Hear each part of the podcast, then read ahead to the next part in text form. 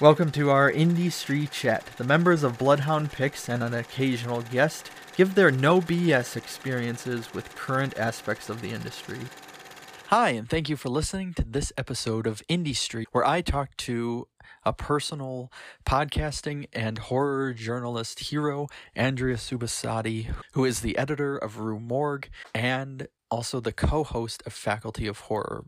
Two things that I have brought up constantly within this podcast, within our own writing, and within my own personal writing. It was a real pleasure to talk to Andrea for the first time outside of email exchange, and it went wonderful. And she talked a lot about publication and where it might go and just the process, and also giving advice for people that may be interested in the future and how do you pitch and things like that. So listen up, because it's a really educational episode. Episode. I hope we get to have her back on because it was amazing. So hope you enjoy. Andrea, thank you for joining me today. Oh, my pleasure. Thanks for having me. Yeah. So I just kind of wanted to start off with if you wanted to tell our listeners about your history and kind of how you came into horror. Okay. So, so a quick question, a quick and easy one to start. Yeah. I mean, it's an easy question. Um, it's not a quick one. Uh, I, my entry point into horror, I think, uh, for for most people was was through books, really. Like, I guess when I was a young adult, I was kind of devouring R L Stein. Like, Goosebumps wasn't around yet, but he had that Fear Street series. Do you remember Fear Street? Oh, I, I think they're making a movie about it. I think they're working on that. Yeah, I know it's um, Hulu or Netflix. I think it's Netflix. Oh, is it a series, not a movie? Or it's uh, it's movies, but I think it's broken. Or it's what three movies that will be released each month, or something like that. Ah, uh, okay, one of those. Yeah.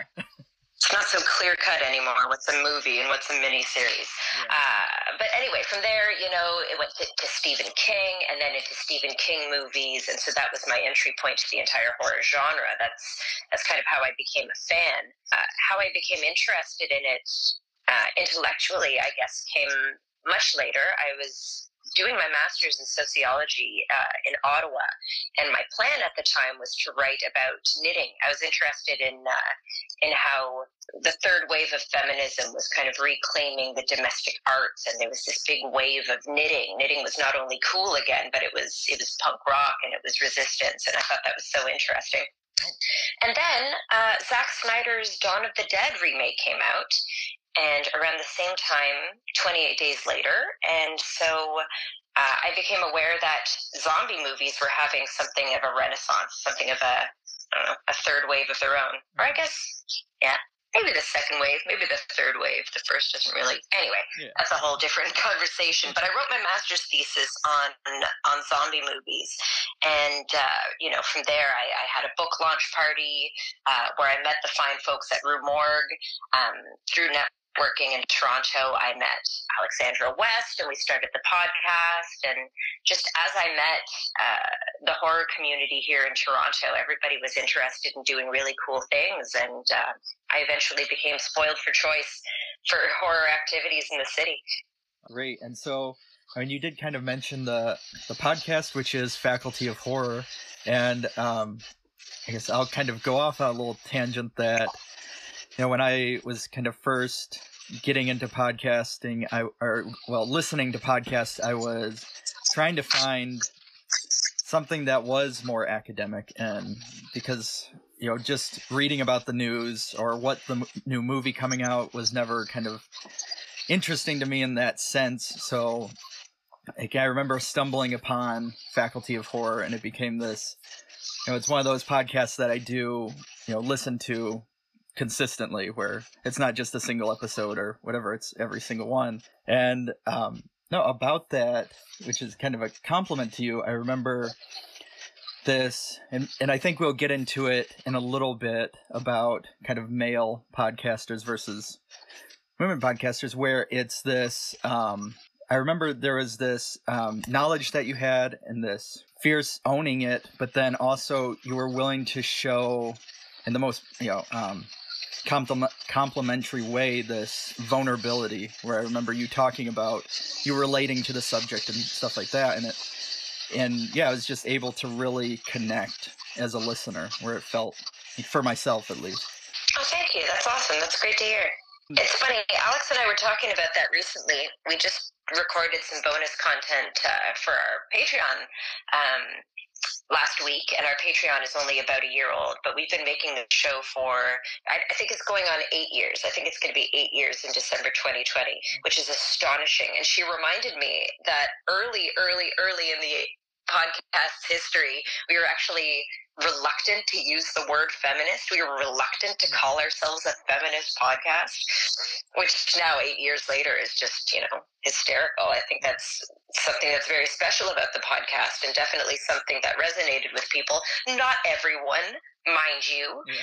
And when we launched the podcast, you know, I think we were also both new to the horror world, and feminism was kind of a loaded word. It wasn't uh, accepted quite as warmly as it is now. But yeah, it's just funny that that was part of our journey, whether or not to use the F word.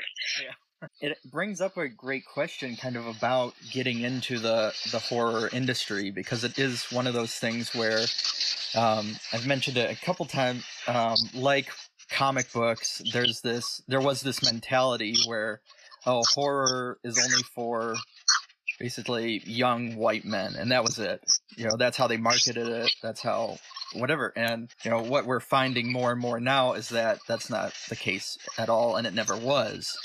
So I'd love to hear kind of what it was like getting started, and even to modern day, which I I assume we're going to get into all the events of twenty twenty and how that shaped horror too, but um, at least when you were kind of starting out.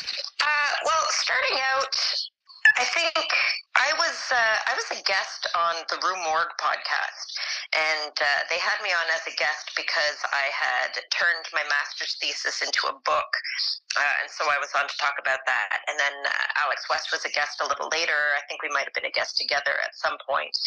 Um, so there were definitely opportunities afforded to me, and often my first appearance was about my book, as I just said, but, um, but that was also around the same time that Women in Horror Month became a thing, and um, I returned to the Rue Morgue podcast as a guest, you know, to talk about uh, rape revenge and to talk about kind of like feminism in horror, and I think for a lot of women uh, involved in horror journalism and, you know, horror inquiry, that's kind of the entry point, is is you become the token female to talk about the feminized topics within the genre, um, which is a little bit, um, it's a little bit narrow.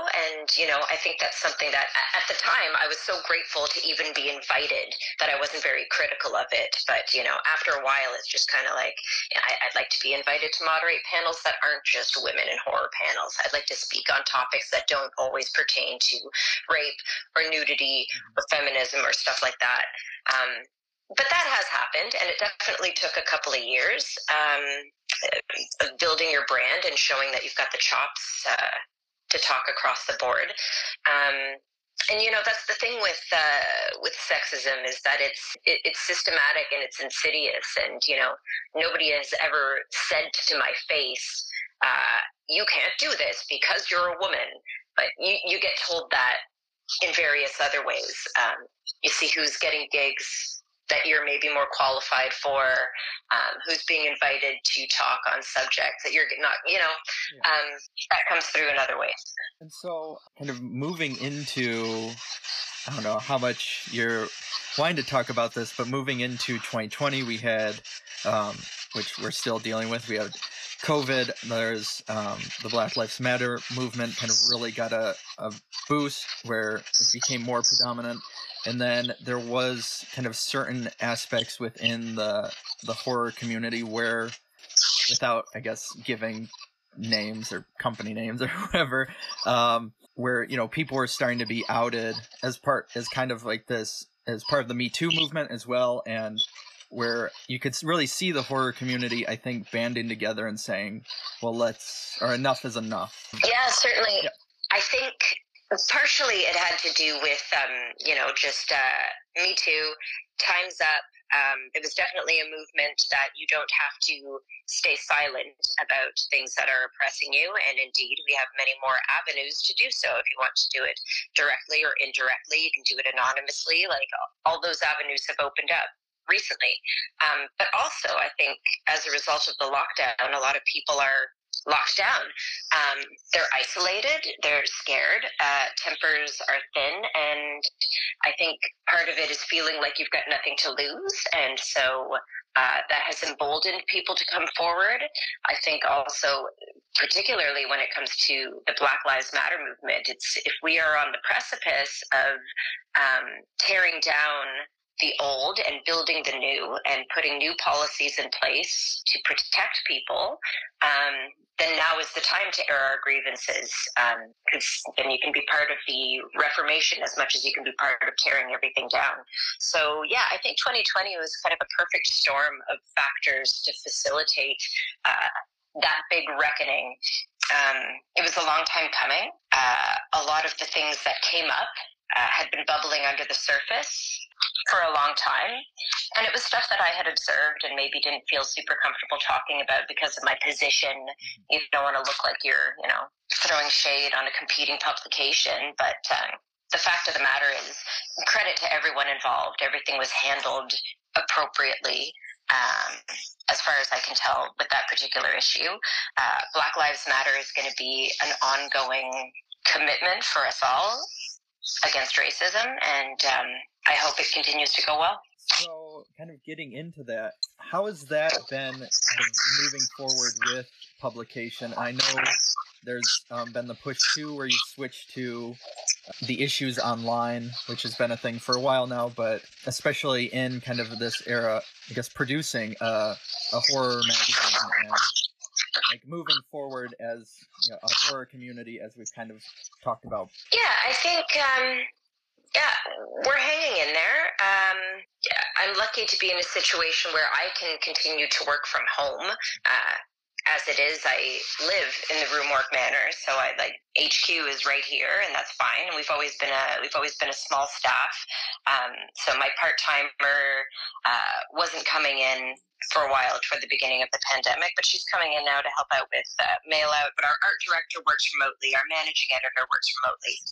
Everyone else is working from home, so we're all very lucky that we are able to keep uh, making the magazine um, during these uncertain times. I, the trickiest thing in the beginning of all this was um, stores closed meant that distribution shut down, which meant that way less of our magazine were being purchased, and so um, we, we simply couldn't print as many. And of course, that was coming upon, I think that was the issue that I put uh, Nia DaCosta's Candyman on the cover. You know, I was yeah. so excited to have Candyman, like we're so excited about this movie, so excited to have that about a cover story, and then just, you know, this all happens. So I, I'm grateful that we were able to still print it. We still have some in stock. They weren't on newsstands. And, you know, I hear from Rue Morgue fans all the time that part of their Rue Morgue ritual is to go to the newsstand and pick up the new issue and to find it and take it home. And so it saddens me that people were deprived of that experience, but we're lucky to still be going at all. Um, and as for the future, I mean, I think times are tough across the board. Um, I'm not sure what it'll be, if, if Rue Morgue is going to be able to get all of the grants from the government that we got in the past, the Canadian government, you know, seeing as Canada has to focus on keeping its citizens afloat and alive, and um, and our readership too. I think uh, I think it's going to be tough times, and uh, hopefully we'll hang in there. I hope so too, and I think, you know, it's a great magazine that's always had a lot of in-depth conversation, and um, that is kind of one thing that I've always appreciated it about it too, because there is this sense of where it's about where you also focus on the the independent and you focus on the obscure, and really going deep dives in those as well, instead of just, you know, and I know um, on your podcast, you've talked a little bit about Blumhouse, but, you know, instead of focusing just on whatever they're coming out with or whatever, you know, the big tentpole, I guess you want to say, horror movie is. Yeah, it's tricky. It's tricky to find that balance because, first of all, being bi-monthly. So, for example, now, I don't know when you're planning on putting out this episode, but right now it's the it's toward the end of August. I am already working on the November, December twenty twenty issue. So all of the press releases I'm getting right now of, hey, we just put out a new album yesterday, or this movie is coming out next week, or in two weeks, or in early September, like I can't do very much with that, because by the time we get to November, December, it's going to be old news. So there's that. Um, and then there's also the fact that with regard to covering indie stuff or things that are on the festival circuit, I just, I prefer to run coverage of stuff that my readers can easily find. Yeah. So as much as I would like to, you know, support indie film, if they don't have wide distribution, then I'm just kind of telling my readers about something that they're not going to be able to look up for themselves, and that's a bummer. So I, I think the most challenging part of my job is kind of towing the line between those uh, two tensions, um, that I am giving the coverage that readers expect uh, at the quality that Rue Morgue has always offered, while still, um, you know, helping out the little guy. Yeah, definitely. And I think that's uh, kind of where I wanted to move on to, with discussing the future. Like, based on everything that we've kind of talked about and, you know, this year, I know from the the film portion of it where people talk, where people have talked about, well, from here on out, theaters will basically be primarily for, you know, tentpole movies or, you know, the major blockbuster or event films, and everything else will go to online, and they'll do things like what The Invisible Man did or things like that, where it's, you can buy a ticket for nineteen dollars and you have it for forty-eight hours or stuff like that. What do you see, I guess, for the moving forward? And have we kind of hit a point of no return, especially for, you know, horror publication and horror? Uh, well, I think movies are big business, big, big business, big money-making business. Um, movie journalism is not, you know what I mean? So insofar as I work, I've got my fingers in that big business, and, you know, I work with the P R and I work with the professionals. I feel like we come to horror from very, very different places. I understand that these big studios want to make their money back on, on the big releases that they had planned for this summer. And so I could understand why they would want to save it for theatrical. But um, I think The Invisible Man is a great example of how well a film can do dumped straight out on V O D. I think uh, Rob Savage is the host is a great example of, you know, like, fans are thirsty. We're bored. We're stuck at home. We need something to watch. Uh, I'm not raring to go back into theaters. I am much more inclined to celebrate something that I can see from the comfort and safety of my own home. And, you know, if I were the one behind the movie, I'd be like, I'd rather people see it and celebrate it than necessarily make all my money back. But that's me. That's why I'm poor. Yeah. Just kidding. No. no, I mean, it makes perfect sense to me. And, you know, I, I agree completely. I think that there is kind of this mentality that, like, it also, in some weird way, it provi- has been providing more opportunity for the independent person or the independent filmmaker, where I've definitely feel like I've seen more independent or more smaller movies come out in twenty twenty that have been amazing that I might not have gotten to, you know, previously. Well, yeah, and furthermore, uh, as the new normal comes in, I think movies are going to start to look pretty dated pretty soon. Um, I think eventually we're going to need to see some media with masks and social distancing. Or I, I think that was the first thing I thought of when I heard that Halloween, uh, Halloween Kills is being pushed back in entire calendar year. Like, this time next year our world is going to be so different. Is that movie still going to make sense?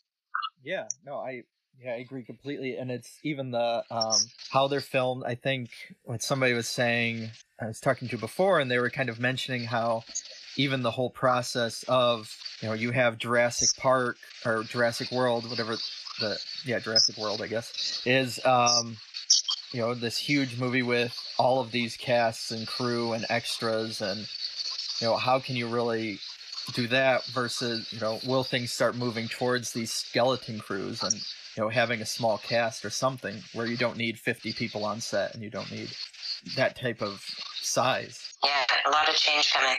So, kind of, how do you think the, I guess the, the genre will go in terms of its, the type of stories that it's telling? Where I know with Rue Morgue you release the the plague um, the plague issue.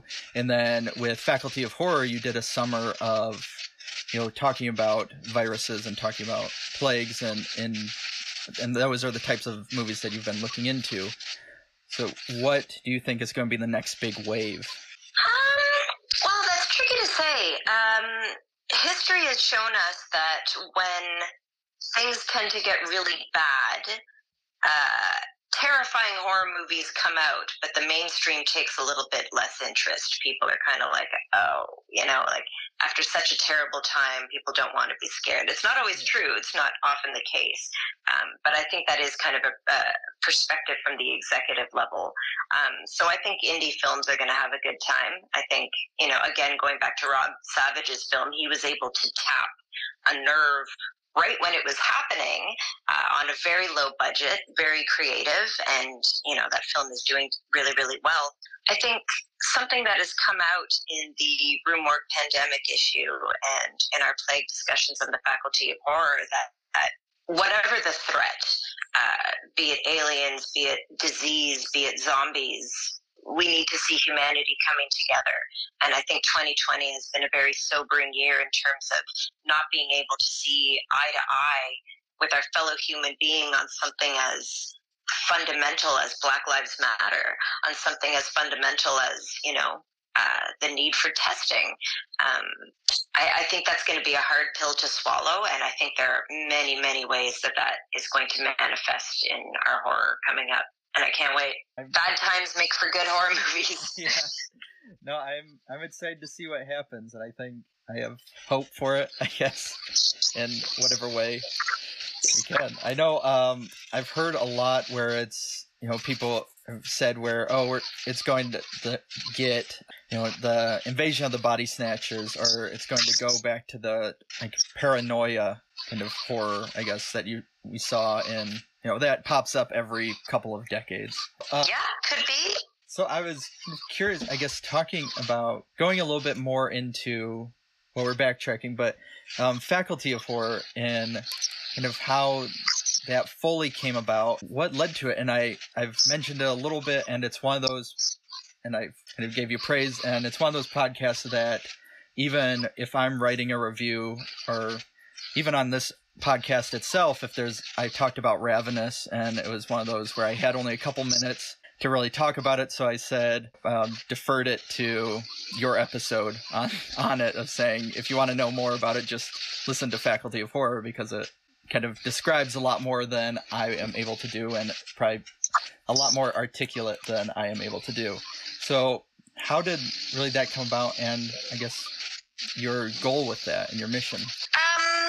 The Faculty of Horror came about from, I had been a guest on the Rue Morgue podcast, as I mentioned, which was my first my first exposure to podcasting. I don't even know that I really knew what it was at the time. Rue Morgue also had a bi-weekly radio show. They were calling it Rue Morgue Radio, and they had a couple of segments. They would play music. They had a host.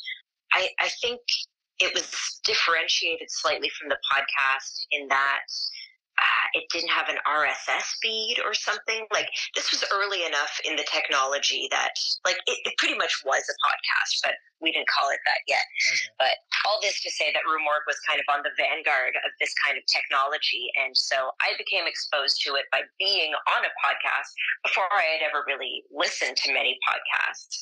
And then Alex was also a guest on it, and then I met Alex, and we hit it off, and she said, why don't we start a podcast? And for me... Um, having seen firsthand that all it took was a couple of people talking in a room, you know, I, I, I was friends with the guy who put together the Rue Morgue podcast, so I was confident that I could ask them for any help that I might need. And then for Alex's part, she was a bit more cognizant of what podcasts were out there. She was a bit more plugged into that world. And, you know, so she was the one who said, there is probably a market for a podcast of two female lapsed academics talking about horror movies from a very personal and high level point of view. Um, there wasn't anything like that out there at the time, so we thought uh, we'd give it a try. And then as the podcast went on, again, she became uh, more well-read with the podcasting community.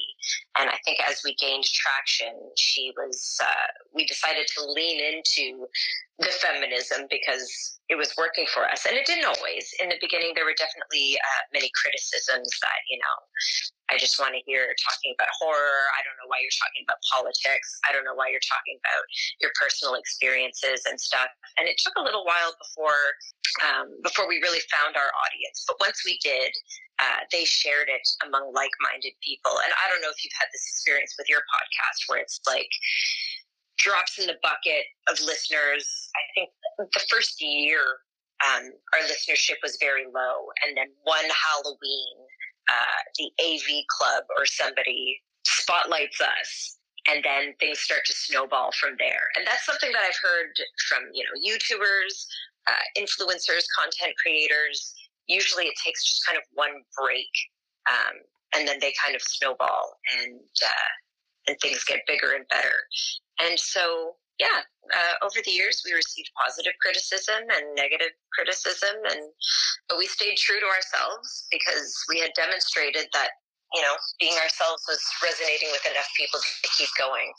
And then it was about a year ago now-ish, I guess it was last September, that we launched the Patreon, which was something that, you know, our mandate was always to offer our, you know, academic level observations, but for free, and to, to really bring it down to earth and explain these concepts fully. And the podcast is still free, but now we're in a position where we can offer additional content to our super fans and make a couple of bucks um, that we just put back toward the show, getting better graphics, getting better t-shirt artists, getting better equipment, and all that good stuff. It's been really cool. Oh, that, yeah. And I've been kind of happy to be one of the people that's been along for the ride. But I guess kind of the quick question is that, wait, er, I didn't know that politics are supposed to be in horror. Isn't it just supposed to be for entertainment? Oh, boy. No, that's uh, kind of interesting that you dealt with it. And it is one of those topics that we've talked about a lot. And Uh, even for this podcast, it has been kind of uh, in a similar vein of that. It's like we just get a couple listeners here and there, and then when I started doing these interviews, or we would have one, um, because the the rest of the podcast we would focus on independent and obscure horror, and there'd be one that somehow just struck a nerve with people, or somehow had a, um, what was it, um, Sweet Home, where then immediately after our... we published our episode, I think Fangoria did a spotlight on it, and so it kind of helped, weirdly enough. But that actually gets into kind of this, the idea, and I know you've talked about it on the podcast, and some of the, the issues and um, the struggle with um, being on social media, and kind of the, especially moving forward with this industry of almost having to be on it consistently. I mean, I see a lot of people where it's, you know, if they're in Eastern time zone, it seems like at three in the morning they're posting when I'm doing some work, but then I see something posted from eight a.m. or some crazy thing like that. Oh, yeah. I, like, from a business standpoint, it's um, you can't afford to ignore it. And I think, I think, you know, when I first started at There's Dante. When I first started at Rue Morgue as copy editor, like Rue Morgue didn't have uh, a Twitter, and I was like, guys, we really need to get on Twitter. And so they were like, okay, you could do it. And I was like, oh God. And I remember being kind of intimidated to, you know, represent such an institution uh, yeah.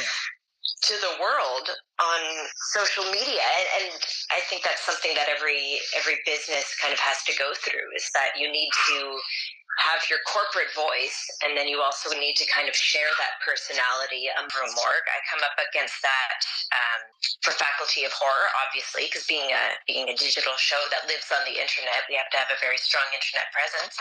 And then also just even for myself, um, you know, I consider myself uh, a brand, and I have certain uh, roles and responsibilities that pertain to these institutions, but I also have my personal outlets where I can give my um, personal thoughts. And uh, I, I take all that really seriously because um, I think people who listen to the show and read the magazine, I don't want them to see me as uh, as too distant and too remote. I want to be available to interact with the community, and I think that's the best way to do it. And I think that's great, and it's kind of always been a, uh, especially when I um, pitched, uh, I, I've pitched several ideas to you, and I had the pleasure of writing a couple. And um, I remember it being this crazy element for me, at least, pitching of, like, just assuming, oh, I'm going to send out this email and then, you know, not receive anything back, like, like usual or whatever. And um, because I'd only done, like, little things here and there. And I remember, um, yeah, you messaging back and, like, be making it very personable. And it meant, you know, and it, and it, yeah, it had meaning, meaning to it. There was, you know, somebody behind the, I'm glad to hear that, Craig. I wish, I truly wish I could get back to absolutely everybody who pitches for the magazine. But, you know, uh, I, I think maybe if I had a bigger staff, um, such that I didn't have to take care of um, so many other operations within the magazine, um, you know, so, so part of it is, is a time crunch and, like, just a tremendous volume of correspondence. But also a lot of the time people pitch something and it'll be good, like a good pitch, just just why now? And, you know, sometimes a pitch that seems irrelevant uh, a month ago will become super relevant in the next month, or a pitch that doesn't really have a tie-in to anything especially relevant happening at the moment could make a good sidebar to another story that is relevant to what's happening at the moment. Um, so I read every email that comes in. I save every pitch that comes in. And I think, um, you know, sometimes people are, are like, can I get a yes? Can I get a no? It's like, well, if the answer isn't yes, it's usually maybe. Yeah. Unless it's no, in which case I'll tell you no. You yeah. know what I mean? Um, I, I think a lot of writers who write for blogs uh, are accustomed to very immediate correspondence. And, you know, maybe they don't realize that, hey, if I'm pitching something to Rue Morgue now, it's not going to run until months and months from now because print deadlines are so crazy. Um, but I don't expect people to know that. It's, it's, it's a different age, and, you know, insofar as I expect people to be patient with me, I'm patient with them. Yeah. I, I mean, I've had nothing but kind of pleasant interaction with you, so I mean, I'm content. But that kind of gets into, I guess, for those that are interested in listening, what kind of recommendations would you tell them for pitching? And- oh, boy. Um, well, geez, there are a lot. Um, for one thing, if you are interested in genre writing, and I'm not saying this to crush anyone's dreams or be mean, um, nobody really writes for Rue Morgue full-time. And and I say that as somebody who is employed full-time for Rue Morgue. I, I wish I got to spend more of my day writing. Um, most of my day is air traffic control and social media and chasing deadlines and chasing images and proofing and, and, and kind of stuff like that. So I, I think people need to have um, realistic expectations of what is out there in the industry for a paid gig. Uh, and if you're hanging your hat on the idea of, you know, retiring and just writing about horror movies all day, you're, you're in for a bit of a surprise. And furthermore, I think people sometimes hear the Faculty of Horror and think, oh, um, you know, they only talk about the movies they want to talk about. Um, but if you want to be a freelance writer, it's going to, you're going to be assigned movies that don't interest you. You're going to have to talk to actors that don't interest you, that maybe you don't especially like, uh, who are boring. It's transcription. It's it's not as glamorous as it seems, I guess is what I'm trying to say. Um, but further to that, when it comes to pitching the magazine, you certainly want to have, you want to have a strong voice and you want to have a strong personality. And the fact of the matter is you are pitching me on a written piece. And so your pitch, you can pretty much demonstrate to me whether or not you can write in your pitch. I saw a Twitter thread recently that was like, let's all admit that cover stories, uh, cover, cover letters don't matter at all in giving you a job. And for me, I really feel like the opposite is true. Like, I don't care if you send me a resume that says that you wrote for this outlet and this outlet and that outlet. Like, you can send me samples for those outlets, but the fact of the matter is those were all edited. Somebody edited those before they posted, so that's not actually an accurate representation of your writing. The best representation I have of your writing is your pitch, is your outreach, is the way you're able to talk to me and make me feel like, hey, what you have to say um, is important and is relevant and people would want to read it. So I know that's not a very concrete tip, but uh, yeah, your pitch, you have to sell me on the idea. If you tease me with an idea and then expect me to be like, oh, tell me more, odds are I won't, because I don't have time for that. Yeah. You know what I mean? If I have to ask you to tell me more, then you've already you've already missed the boat. You've got my attention. Give me the elevator pitch. Sell me on it. Tell me why. Tell me why now. And, uh, yeah, take it from there. And, and the one thing maybe I'll add to that is that it's not very often that somebody pitches a story and that pitch is accepted exactly the way it's pitched, and it just goes like that. Um, a lot of the time, our features uh, are the result of a collaboration between me and the writer, where, you know, a good idea or a good opportunity has to be kind of molded and massaged to fit the tone of the magazine and to fit in with other features that I'm planning and stuff like that. So um, I guess that's my other tip, is just to not be too precious about your idea and be willing to work with me uh, on where it could go and how best it would fit into the magazine. Yeah, I think um, that is something that I'd agree kind of gets lost a lot of times, is this concept of the, you know, the collaborative effort that I think goes through something like that. And I think there is this, okay, I'll just write it like this and then it'll be posted and then that'll be it. But there is so much more, I think. Those are great tips. Yeah, and I think I think that's the result of blog culture. I think for blogs, often people can just treat it as their diaries, right? They can be like, well, you know, I was eight years old when I first saw this, and I grew up with it, and blah, blah, blah. And that is fine for a blog post, but that's not the kind of writing that we do in the magazine. And, you know, I think that back in the day, when there was a lot of horror magazines and everybody was reading and collecting horror magazines, people knew that. But nowadays, uh, you know, I think people see Rue Morgue and they're like, oh, I can write the same way and get paid for it. It doesn't really work that way. It's a different kind of writing. It's a different kind of skill. It's something anyone can do. And I strongly recommend, uh, I think blogging is really great practice on developing your tone and your voice, but we don't run the same kind of stuff as we would online. And that's important to note. I I'm curious if it is part of the, I mean, I'm assuming it is, but, you know, you have the, I don't want to say toxic, but um, you have the fan culture, which is like, you know, these obsessive fans that know about it. So they, um, about something like, I don't know, Friday the thirteenth.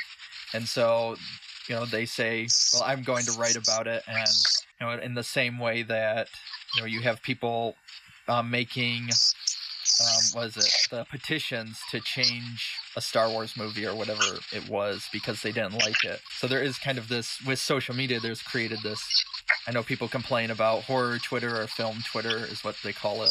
Uh, there does seem to be an air of fan entitlement at the moment, and I think that is that is also um, that is also part of the story with regard to blogs. Blogs have given everyone a platform, so everyone feels like they can have a voice, and uh, there's positives and there's negatives to that. I agree. So I guess kind of talking about, since um, as I mentioned before, this podcast we'll focus on the independent and the obscure most of the time. And so I'd, a different topic, love to hear about like any works that you really champion that you think deserve more eyes. And it can be film, it can be a book, it could be whatever. Hmm. I think a film that has been on my mind recently, we actually just ran a feature, um, it's not on shelves yet, but the September-October edition of the magazine, uh, we ran a big feature on films that you haven't seen of the last twenty years, because now being twenty twenty, we could actually run a feature that covers, you know, films of the new millennia. And I had such a tricky time with my writers um, because they'd be like, you know, I think this film is overrated. And I'd say, no, no, the assignment isn't overrated. It's overlooked. Yeah. You know, like the films that you didn't hear about, good or bad. And so I think that's uh, that's a really interesting distinction, especially when it comes to independent stuff. Um, one film that I consider sorely, sorely overlooked, and not only does it appear in that list, but it's going to be the subject of the next Faculty of Horror episode when we return from sabbatical in September, is Pie Wacket. And that one uh, is distributed through I F C Midnight, and the writer-director, Adam McDonald, is Torontonian, so he's like my neighbor, he's like my homeboy, and his horror movie is fantastic, and yet I didn't hear anything about it for the longest time, and then I finally checked it out, and I loved it, and I lobbied to have it screened here in Toronto, and Adam was just like, you know, this is the first time I'm getting to see it on the big screen in my home city, and I'm like, that is fucked. Yeah. Um, so I highly encourage anyone hearing this to check that one out. It's magical. It's marvelous. Um, let's see, what else? Uh, the festival circuit is ramping up, so I'll be checking out a whole lot of movies through Fantasia and Tiff coming up. Um, I caught The Reckoning, which isn't really independent, uh, nor would I necessarily recommend it. Hmm. I'm trying to think of books, too. I've definitely read some great ones this year. Um, I can recommend uh, Max Brooks has a new book out. Um, he wrote World War Z, and his new book uh, concerns uh, Bigfoot, the Sasquatch. Its title is escaping me right now. God. Isn't it, um, de- De-Evolution? Or de- um... That's it. Yes. De-Evolution. Thank yeah. you. I was hoping you might know. Yeah, definitely recommend that. Um, Daniel Kraus has a book out that uh, that he finished. George Romero. It's George Romero's unfinished novel that he finished. Uh, I actually just interviewed him a couple of days ago, so that one's hot in my brain too. That one also has an amazing audiobook. If you're interested in audiobooks, I think it's available on Audible. And the narrators they got are really great. Oh, yeah. No, that's a whole nother topic, I guess, for me, because I'm a big fan of um audio drama too. I listen to um, uh, Tales from Beyond the Pale and yeah I'm told that that's um that's kind of becoming the next big thing, um and I guess the difference between an audio book and an audio drama is that it's it's, it's more actors, it's less narrated and more like a round table read along. Yeah yep um yeah especially with that one, it and I've had the pleasure of writing on it a couple times and interviewing um, Glenn McQuaid about it, where, um, yeah, some of them, there's barely, it play, it's almost more effective than any movie I've seen in the past, you know, ten years or twenty years or something, where some of them just really hit you. I think because of that element of, you know, it's scarier in your own mind than actually seeing something on the screen. Right. But... No, it's been, um, what is it? There was actually something kind of, as we're wrapping up a little bit, that you were talking about that I'd love to go back on, especially when we're at the beginning of um, the movies that you haven't seen in the past twenty years, of like retouching on um, this. I noticed there is this thing with some people when they talk, and it might be fan entitlement or the blog culture, but there's this mentality with film criticism or book criticism where if somebody doesn't like something on a personal level, then it's instantly a bad movie. And I thought that was something great that you always put in Faculty of Horror, that, you know, it's your personal preference if you don't like it or not. But there is kind of that more and more I've seen where I've heard people talk about, oh, Midsummer is like a student film. And, well, you know, you cannot like it, but you can't deny that it's not well crafted. Yeah, well, it's a tricky thing. I, I mean, definitely there's a line between um, uh, professional appreciation of a film. You know, there are people who are, you know, uh, educated and certified to be film critics, and these people aren't necessarily giving their opinions. They're giving they're giving an, an educated assessment, which is still um, a subjective thing, but, um, but but it should be noted that, you know, some people are professional film critics and other people are just people on Twitter. But uh, that said, I think when it comes to the horror community, horror is such a, you either love horror or you don't care about it. You know, there's not really much in between. And so when I meet someone who's a fellow horror fan, I tend to make a lot of assumptions that we have a lot in common. I tend to assume, for example, that they are not, you know, Uh, racist or misogynist, or I, I tend to assume that they are aligned with what I consider a very progressive film genre, and I assume that we have so much in common. And so if there's a movie out there that I really love that they don't really love, you kind of feel like, but wait, I thought we were the same. Yeah. You know what I mean? I thought we were on the same team here. So I think within horror appreciation, uh, tastes are a little bit more loaded than maybe they are when it comes to, you know, uh, a comedy film or a drama film. It's like, oh, well, you didn't like Schindler's List? Like, I, I don't really give a fuck. But when it comes yeah. to horror movies, uh, I do give a fuck because I take them so seriously and they reach me so deep in my heart that um, that I, I'm always fascinated to find out where that um, where that subjectivity lies with someone else who didn't like something that I really loved. And I think the podcast has been a brilliant exercise in that because Alex and I are very close friends, and you know, I want her to love the things that I love so that we can love them together and we can, you know, get equally excited about a sequel to that, for example, or a re-release or a reissue. And, but we have a lot, a lot in common, and it's good to not have some things in common. Yeah, no, I I agree completely, and um, and we found even um in this podcast itself that um there's been plenty of points where there's movies that I will. I guess I'm, I'm deemed out of the three of us the nicer one. That I'll give more passes to things for some reason, but there's definitely is that difference that sometimes it, it gets to not to be heated, but that it's a very strong opinion about, you know, somebody liking one and then somebody liking another. I know um, because I know you both enjoy this. That, you know, there's one member of our group who absolutely did not like um, Suspiria, the remake. And and so there was kind of this back and forth that's been happening with that and, you know, other movies of that nature. Mm-hmm, mm-hmm. But, that makes sense. Yeah. I've been there. Yeah. But, no, I know that we're kind of wrapping up, and I'd just love to let you to help promote anything I can. So is there any sort of...